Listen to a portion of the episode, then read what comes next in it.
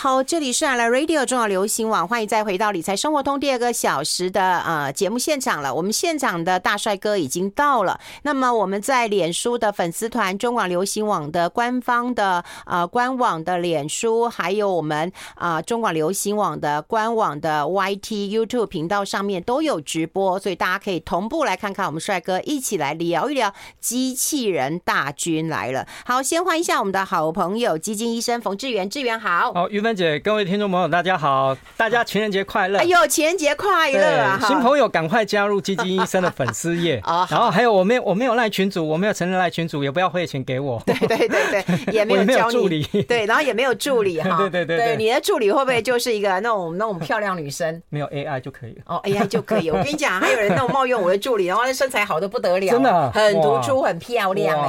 啊，今天情人节要聊一下。好。好，对不对？嗯，因为我为什么每次我都坐在你左边啊？你知道吗？为什么？因为离你比较近，离你的心比较近。哎呦，你真的很会聊哎、欸，连姐姐都会聊了。对对对，要稍微聊一下，情人节嘛。对，我今天还在脸书上发文，我说情人节直接略过就好了。哦，跳过略过，不用过了。我们是要过妇女节的、啊，或过清明节的、啊。哦。那没有仇人也算不错了啊！没有粉丝都是我们的情人。哎、欸，你讲得好、欸。对对对对，这是我们的听众朋友也是。嗯，哎、欸，真的是哎、欸，对，真的真的，我觉得有时候他们跟我们鼓励一下或支持一下，我就觉得好开心啊！是啊是啊，我觉得这个就是一个很温暖的感觉，就是一个很好的动力，可以让我们继续前进这样子。对，嗯。好，就是我们会分享很多的资讯，但是呢，各位啊，我们不会叫你进出哈，所以这要跟大家来做一个提醒一下。嗯，哎、欸，那情人节你会送卡片、送花吗？还是会送写情书吗？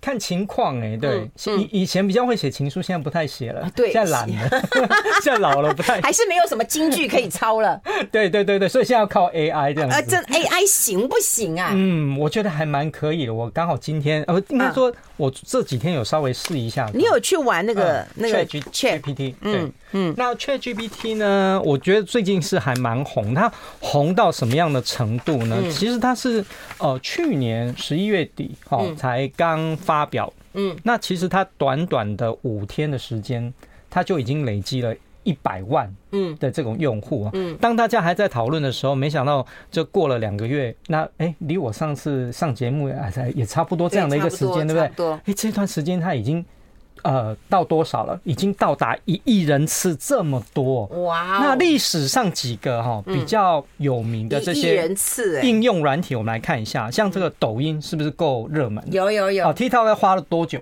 ？9个月才到1亿哦。嗯。那 IG 现在被 Meta、Facebook 买下来，对不对？它花了多少？30个月。好，那 Pinterest 的话也花了41个月。那我每天都会听那个串流的音乐软体 Spotify， 也花了55个月哦。所以你会发现说，这个 ChatGPT 已经打破了所有人类应用软体这样的一个新的一个记录。大家是喜欢尝鲜吗？你也可以这么说，但是我觉得就是说，除了尝鲜之外，我觉得它跟之前很流行的什么 Pokemon 那些不太一样，像那个宝可梦那种我自己是这样，我个人不代表大家，因为我知道还是有很多玩家很喜欢玩这个游戏我个人是玩了1-2次之后，我就直接把它 delete 掉了，因为我觉得没有从中间得到什么样的太明显的快感这样子。哦，我们的同事还就去拿宝物什么的，對對對對對，我就觉得他们好疯狂，而且2只手机在拿宝物啊，對對對對，我也没有玩啊，但是然后他们都笑我是老人。对，那 ChatGPT 我觉得比较不一样。就是说，每一个用户进去之后，你不管是什么样的一个目的，我觉得多多少少都可以从里面得到一点，不管是快感也好，新鲜度也好，收获也好。我觉得这个真的，这个软体真的未来来讲，有可能会颠覆我们的一个世界啊。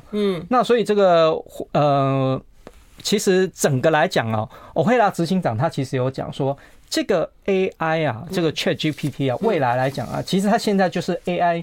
领域的 iPhone、哦、他把它形容成这个样子、我觉得这一点的话是值得大家留意的一个地方。好，那个我们其实本来今天要在节目当中、哦、跟大家来测试一下 它的功能啦、哦、对，然后后来那个费荣玩了一个晚上也上不去、啊、然后听说 你玩一玩以后就上去了，对不对？哦，应该是、我可以跟大家分享一下，如果说有兴趣的听众朋友，其实一开始的时候、我大概几个礼拜之前、哦我试着要登录，结果就发现说为什么都老是登录不上去啊，好，然后两次三次呢，我很仔细的看他，我真的发现到他的 AI 的地方，他说现在流量太多，他说你现在应该做的事情是什么？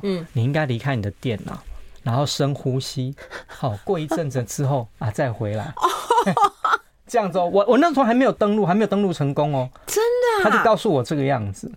然后后来呢，我就想说是不是时间点不对，因为我每次都选晚上，那我就想说啊，晚上的时间哦，真的可能是大家都太无聊了吗？对，就是可能全世界都在用的那个阶段嘛，因为我们是晚上，然后欧美是白天，你等于就是全世界大概就是很多人大概都会集中这个时间用吧，所以我可能因为这个样子我登录不进去，后来真的我就换了一个时间，我就换成差不多早上6-7点我起床的时候。你这么早起床啊？然后6-7点起床的时候，我就想到用看，真的就可以登录进去了。所以各位听众朋友，如果你晚上你发现你登录不进去的话，不要气馁。好，白天像现在这个时间，我们直播的时间，我觉得是还蛮畅通的哈，不会到这个太挤的一个程度。那你想想看哦，它都在有流量限制的情况之下，都可以达到1亿次哦，你就可以想象说它多热门。而且它其实现在就是因为说流量有限制，然后所以呢而且呢，你如果太多人上去的话，你就算能够进去，你可能它回复的速度也会有一点点慢，所以这个时候其实它在美国已经推出了个叫做 ChatGPT Plus 这样的一个服务，就是给你一个比较，但是这个是一个付费的服务啊，一个月是$20。哦，一个月。对，但是这个确保就是说，第一个你可以优先登录，然后呢，回应的速度也会非常的快。对，然后我刚好今天早上登录的时候，我发现说，他说你在的区域，也就是台湾哦，已经有这样的服务了。哦，2月10号发布的。嗯，那我就想说，如果真的有兴趣的听众朋友的话，你真的想要付费试试看的话，我觉得也可以试试看。对，我觉得如果说付费的话，可能可以问更深入的一个问题，然后一探究竟啊。其实以前呢，某种程度来讲的话，其实 Siri 就可以了。其实以前我也玩过 Siri， 有时候在什么情人节或者什么生日，就是你爱我吗？他就说我不确定，这是一个复杂的问题，我不确定爱这件事情是怎样。所以，对，容我再思考一下。然后反正就是讲的其实头头是道哦，我不确定你爱我吗？还不会说爱也没有，也说不爱也没有。我就觉得 Siri 某种程度是，但我觉得那个 Chat GPT 啊，我觉得更像。我们先来看一下这个我觉得我们先来看这个英文情书好不好？然后你帮我们念一段好不好？你英文好的不得了。对，我想跟这个念情书之前呢，我先跟大家稍微，因为可能有听众朋友还是不太晓得，我简单解释一下说 ChatGPT 这间公司啊，其实它是一个应用软体，但是呢，发明它呢是这个 OpenAI 这家公司，但是这家公司并不是一家上市公司，所以你基本上没有办法在美股买得到它。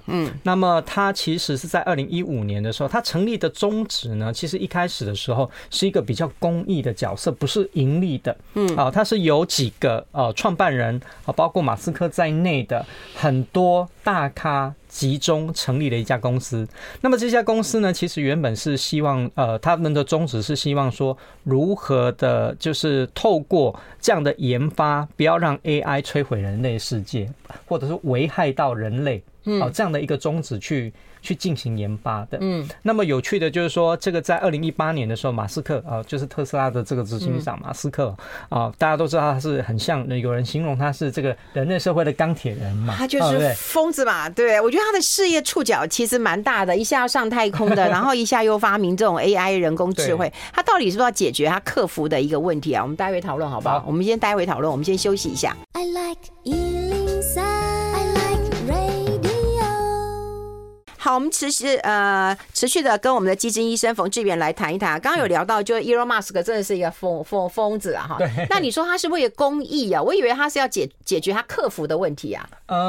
我觉得可能都有啦，但是很可惜，就是说这只金鸡母现在这么红，但是马斯克都没有在上边啦。因为2018年的时候，他为了要在很专注在他的 SpaceX 身上，对，所以他就已经离开了这家公司，结果反而是他的死对头。哦，微软这个执行长 Bill Gates， 哦，其实呢常常跟这个马斯克有死对头，然后还曾经放空过马斯克特斯拉的股票，对不对哈？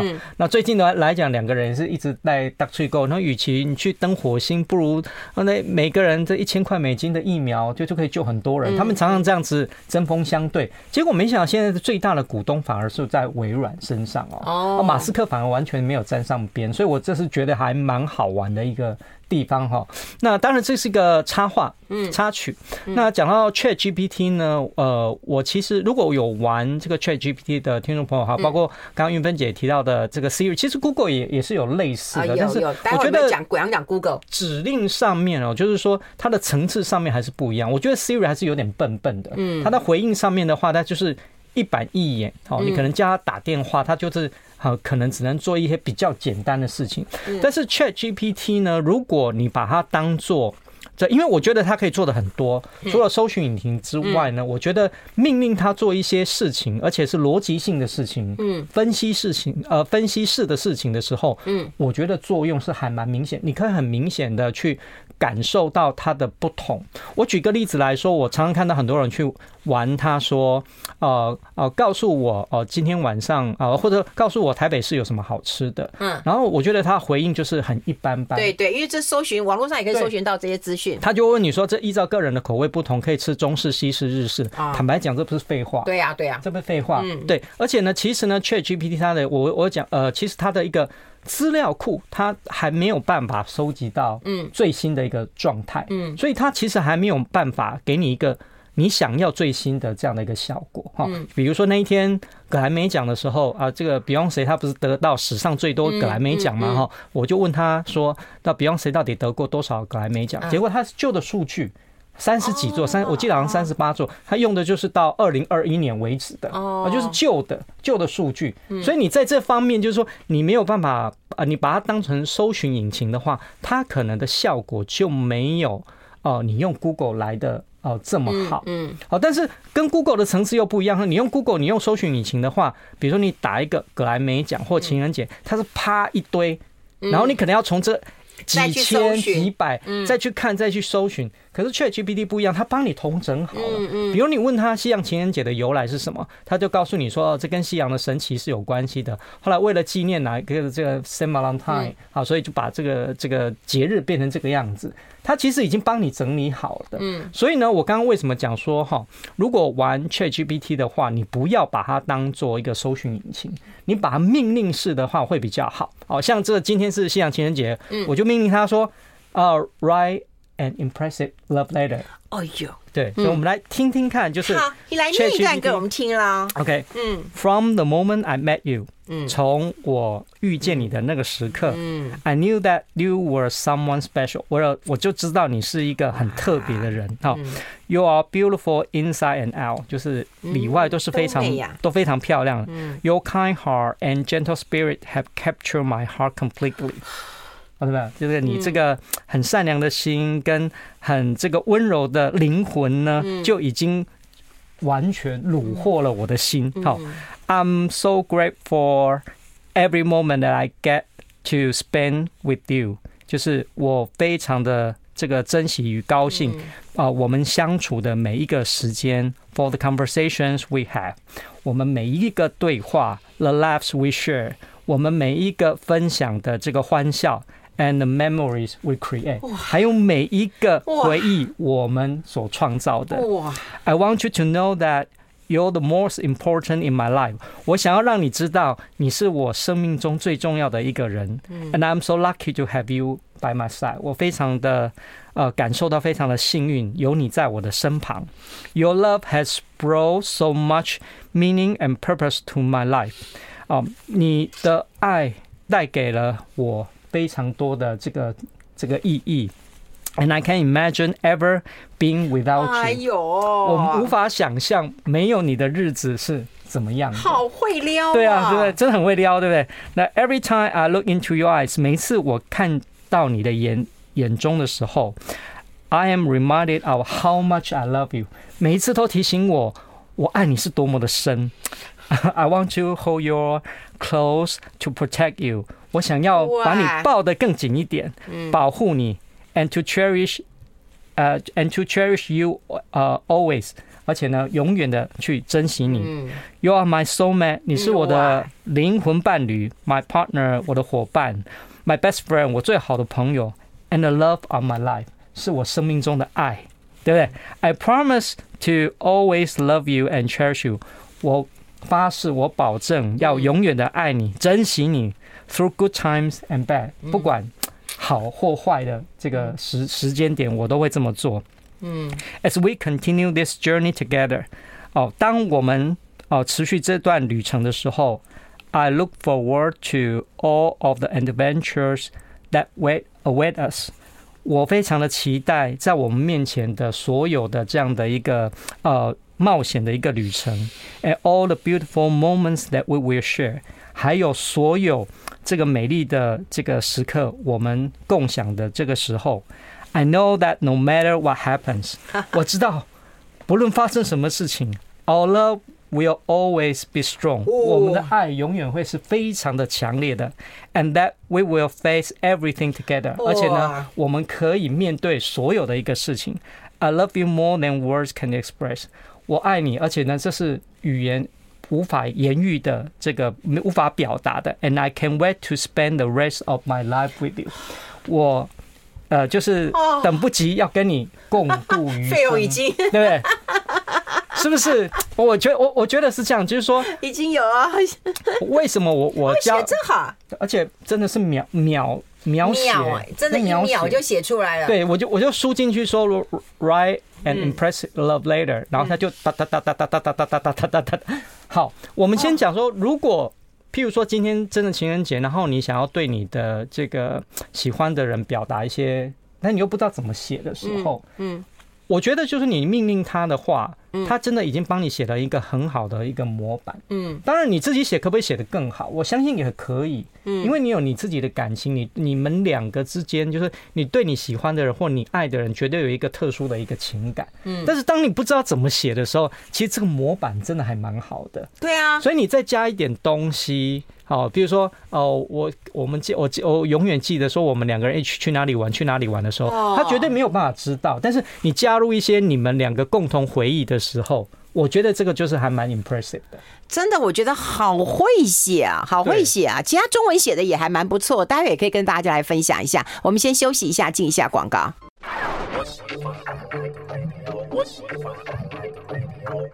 好，欢迎回来理财生活通，我是夏云芬，在我旁边的就是我们的好朋友基金医生冯志远了哈。我们刚有跟大家聊聊这个 ChatGPT 啊，那它当然成为人类史上最快被应用，而大家也在玩它。但是呢，这个志远告诉我们说，要玩的方式其实不太一样哈，也不是把它当成是搜寻引擎。然后我们测试一下，因为我们本来其实想要在节目当中测试，可是怕上不去哈，这就糗了哈，就上。所以呢，就志远先玩一玩之后，那就把它这个他写的那就download下来了。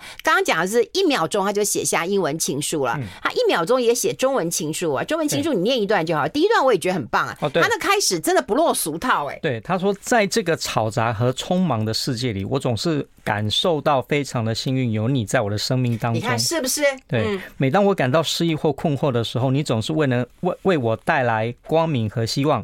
你的温暖和关怀总是能够让我感受到家的感觉。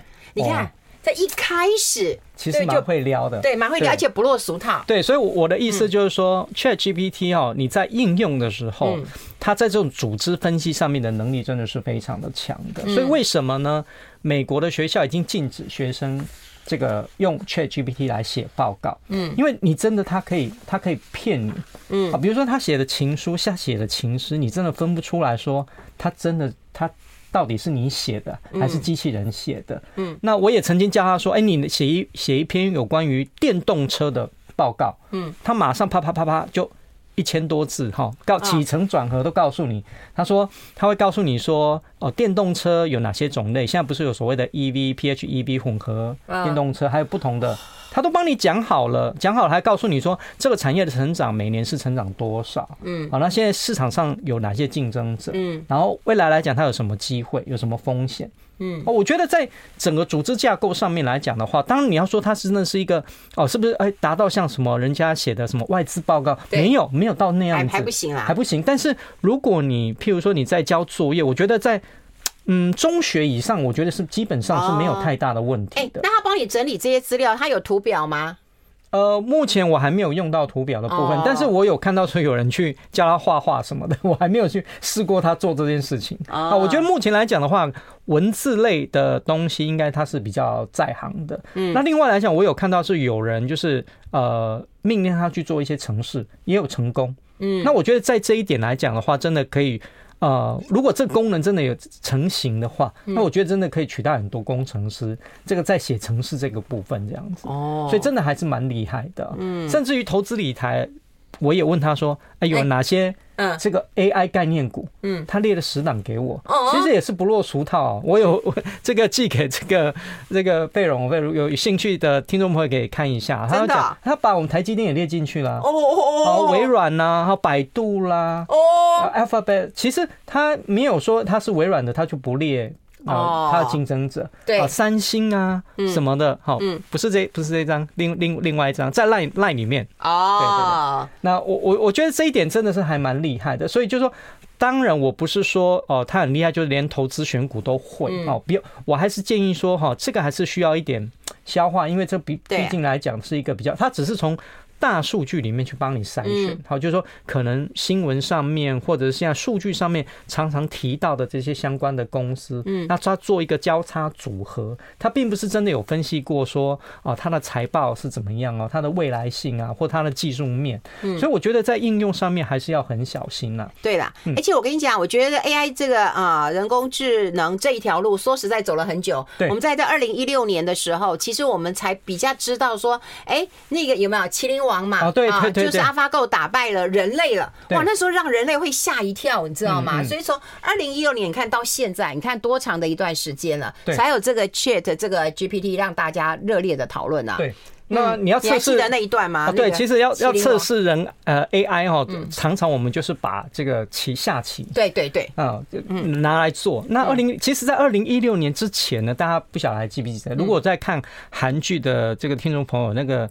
这个财阀家的这个小儿子有没有？里面就有一段，就是这个深蓝IBM 的这个深蓝有，那打败了当时的棋王是谁？Kasparov。在1997年的时候，这段历史也是有的。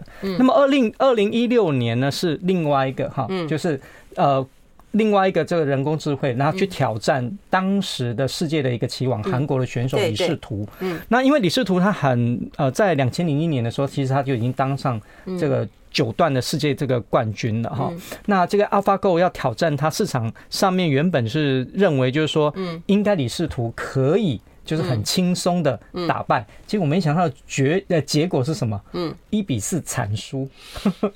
所以这个真的也是让他非常的这个，他后来也跟这个韩国的全国人民道歉真的是还要道歉啊。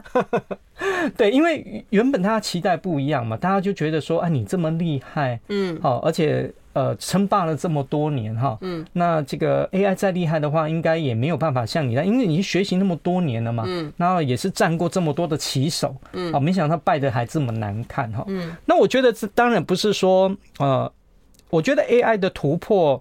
基本上来讲是一个人类社会的一个进步，但是不是全然说它完全就是无懈可击取代人类或什么样。对，我觉得应该还是因为如果你下棋这件事情来讲的话，我觉得当然它可以学习，可是呢，我觉得它可以做到人类没有办法做到的事情，就是它有非常高的这个无坚不摧的所谓的心理素质。我们面对，譬如说我们如果面对的时候，譬如说这么多人，譬如说我们面对可能韵芬姐也有主持过。曾经，如果你第一次主持的时候，如果底下的人是2万人、20万人，多多少少还是会怯场一下下，会啊，还是会嘛，对不对？当然会。那你可能会做一些调整啊，深呼吸或把语速放慢，你就慢慢调整，越来越进入状况。这就是人类嘛，人嘛，因为是有感情的动物，可是机器它没有嘛。跟你下棋，好，那我就从数据里面找。好，你下了这一步棋谱嘛，我一定同样都背起来了。对，那我就你下了这步棋，我就想办法来去破解。好，你这个你就独门绝招，那你这独门绝招我可能就已经学习过了。好，对不对？就好像我们打网球的话，有的，譬如说有的很会发 S 球，那就边边角角的，你要怎么样去破解，还是有破解的方法的。那他就已经学习到这个东西了。所以我觉得就是说，这个不管是 AlphaGo 也好，或者是我们讲的这个 IBM 的深蓝也好，其实就是人类上面一个真的是一个比较大的一个进步。那甚至于如果说爱看电影的听众朋友可以想象一下，可以回想到那个2001年这个 Steven Spielberg 啊，他这个大导演这个 AI 人工智慧这部电影啊，这部电影我其实还蛮喜欢的，因为我觉得说，我好像看过一个是跟 AI 谈恋爱的，那是这一部吗？不是，他是 Harry Joel Osment 一个小朋友。哦，有，我们先休息一下，I like 103。好，我们持续跟志源来聊一聊。我刚刚讲那个是《神通情人梦》1984年的电影。哇，对，我讲的 AI 人工智慧还是比较新一点，对，比较新。对。但我印象深刻啊。那部片子我印象比较深刻，就是说，因为那个里面片中的剧情是说，有一个父母亲的小孩子，他因为生病还是受伤，就是长眠不起，还活着。好，但是呢，就是一直没有办法醒过来，所以呢，他就用 AI 的方式呢，然后创造了一个机器人。那这个小孩子非常爱这个妈妈，但是那个妈妈就是没有办法，因为不是自己的小孩子嘛，是机器人嘛。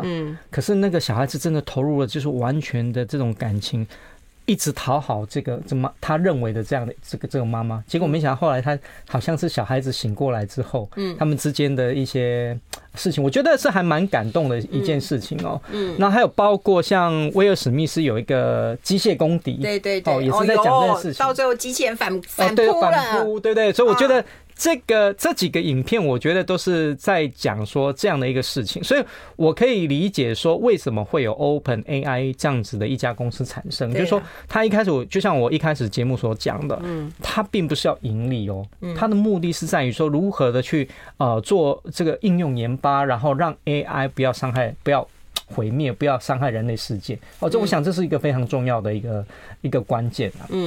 微软要积极的推出，然后 Google 也在推那个他自己的机器人。对。然后中国也说做，台湾今天也有新闻出来说我们也要自己来做了。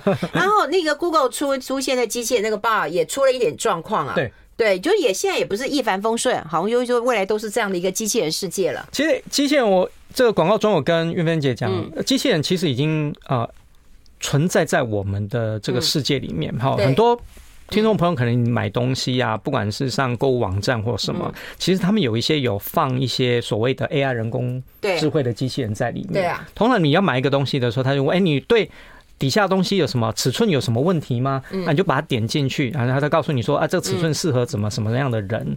好，对运送有什么样的问题吗？这个你就按下去。所以你可能原本是要问的很基本的问题，但是他已经帮你搜罗了，所以呢，你如果是问很基本的问题的话，他基本上都可以帮你解决，包括什么退换货的问题，基本上他都马上就啪跳出来这样子。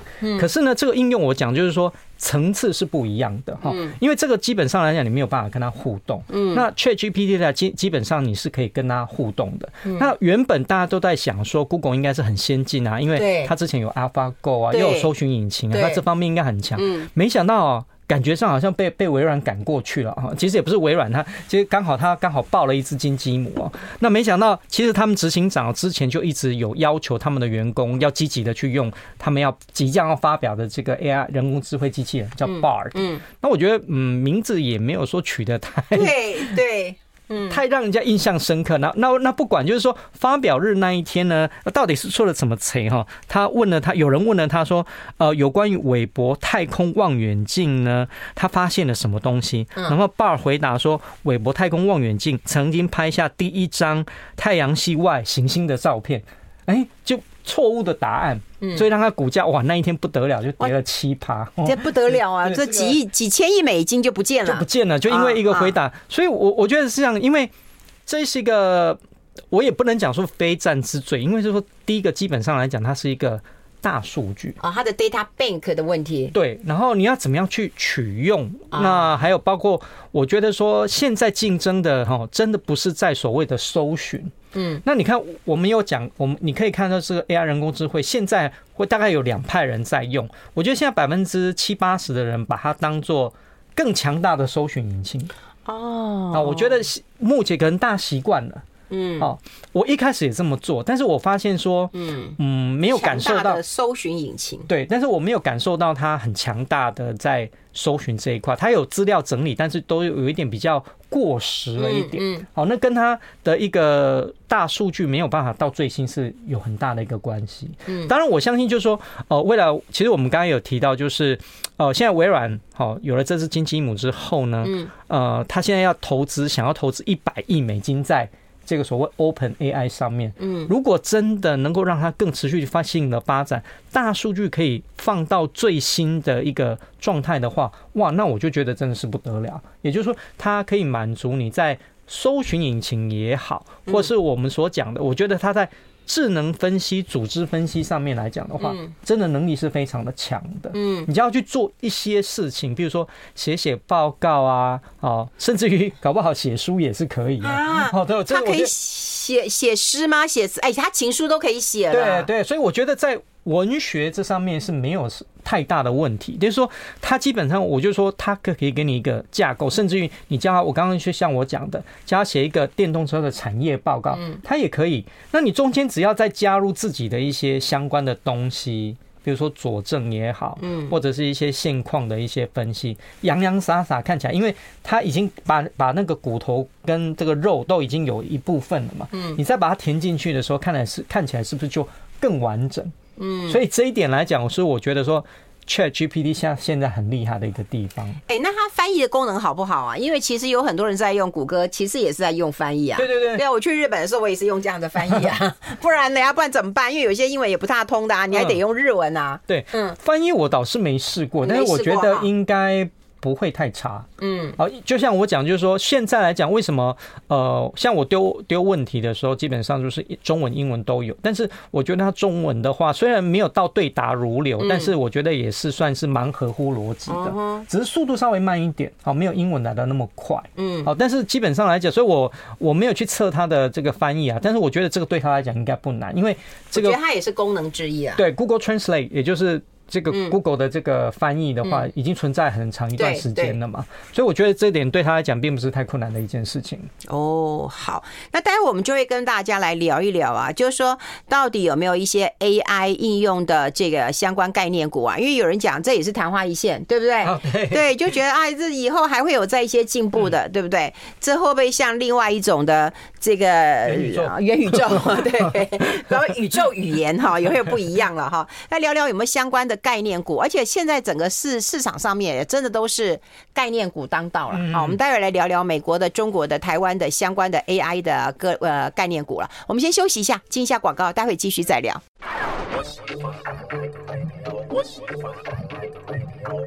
好，持续跟我们的好朋友基金医生冯志源来聊啊。其实我们现在在直播啊，我这边其实有一台那个电视是没有声音，志源知道吗？你是很对照，我们这边在讲 AI 人工智慧、机器人大军，他在讲那个手工的饼铺，他就说机器有什么用？机器又不会知道 Q 够不够 Q 够不够碰，只有我的手才会知道。我觉得那种对照真的好强烈的那种感觉啊！对啊，没错，因为就好像因为我妈妈很会包水饺，手工水饺跟所谓的机器包的就不一样啊，不一样，口味真的不一样。